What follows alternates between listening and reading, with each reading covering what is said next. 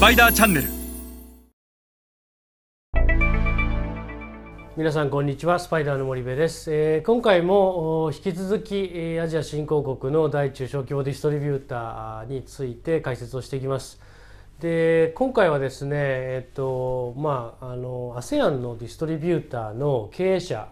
並びに、えーオーナー家にちょっとフォーカスをして、えー見ていきたいなと。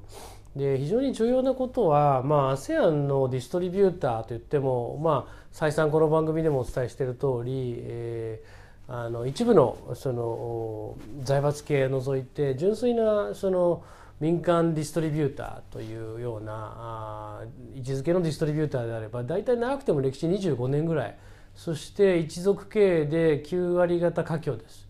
で今ちょうど2代目に世代交代をしているというような感じで売上規模としても大きくても数百億前半と。でそういう企業と日本の消費財メーカーが、まあ、何かしらのその協業だったり、えディストリビューターとしてのその契約販売店契約などを結ぶ時にはやっぱオーナー社長と話さないと全く物事は進まないしオーナー社長と話せないようなディストリビューターだったら何もするべきじゃないというのがあの私の経験値からの、えーアドバイスです。で例えば、まあ、この6つの写真、えー、全て、えーまあ、オーナーなんですけどもこの,、まあ、あの某国のディストリビューターお父さんとその息子でやっぱお父さんが一代で築いてきて、えーまあ、あの北米で教育を受けてきた息子が20代後半で戻ってきて後を継いでるとで国際関係の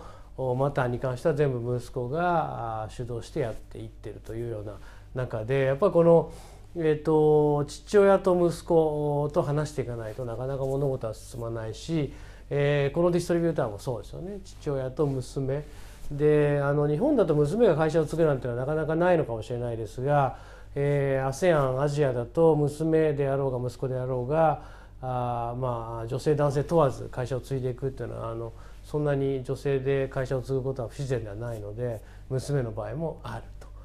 でまああのだいぶお父さんがですね、えーもうあのビジネスに、えーあまり介在してきてないっていうようなところもあるんでそういうところだとやっぱりしっかりと息子と話さないといけないですし息子もですね3人ぐらいいるとこう仲が悪いとかですねしょっちゅうあるんですよねそのファミリーの中で。でそういうものを見極めてどの息子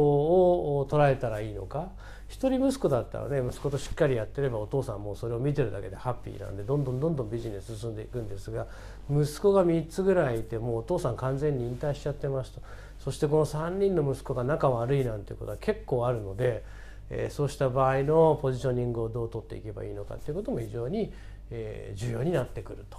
でまたえっと華僑なので、えっと、一族でやってればいいんですけど2つ3つぐらいのファミリーで始めてたりすると。でそうなってきた時に社長だからこの人が一番、まあ、あの力があるだろうこの人と話せば全てまとまるだろうと思っていたら実は別のファミリーの方が、まあ、オーナーとしてのシェアが高くてそこと話さないと全然物事が進まないなんていうケースもあるのであの資本の,、まあ、あの株主の観点で誰がオーナーなのかっていうことは非常に重要であると。社長が誰なのかっていうことも重要ですけど誰がオーナーなのかっていうことも重要なのでまああのこうしてファミリーといかに付き合っていくかっていうのが ASEAN のディストリビューターとの付き合う大変重要なポイントだというふうに思います。えそれでは皆さんまた次回お会いいたしましょう。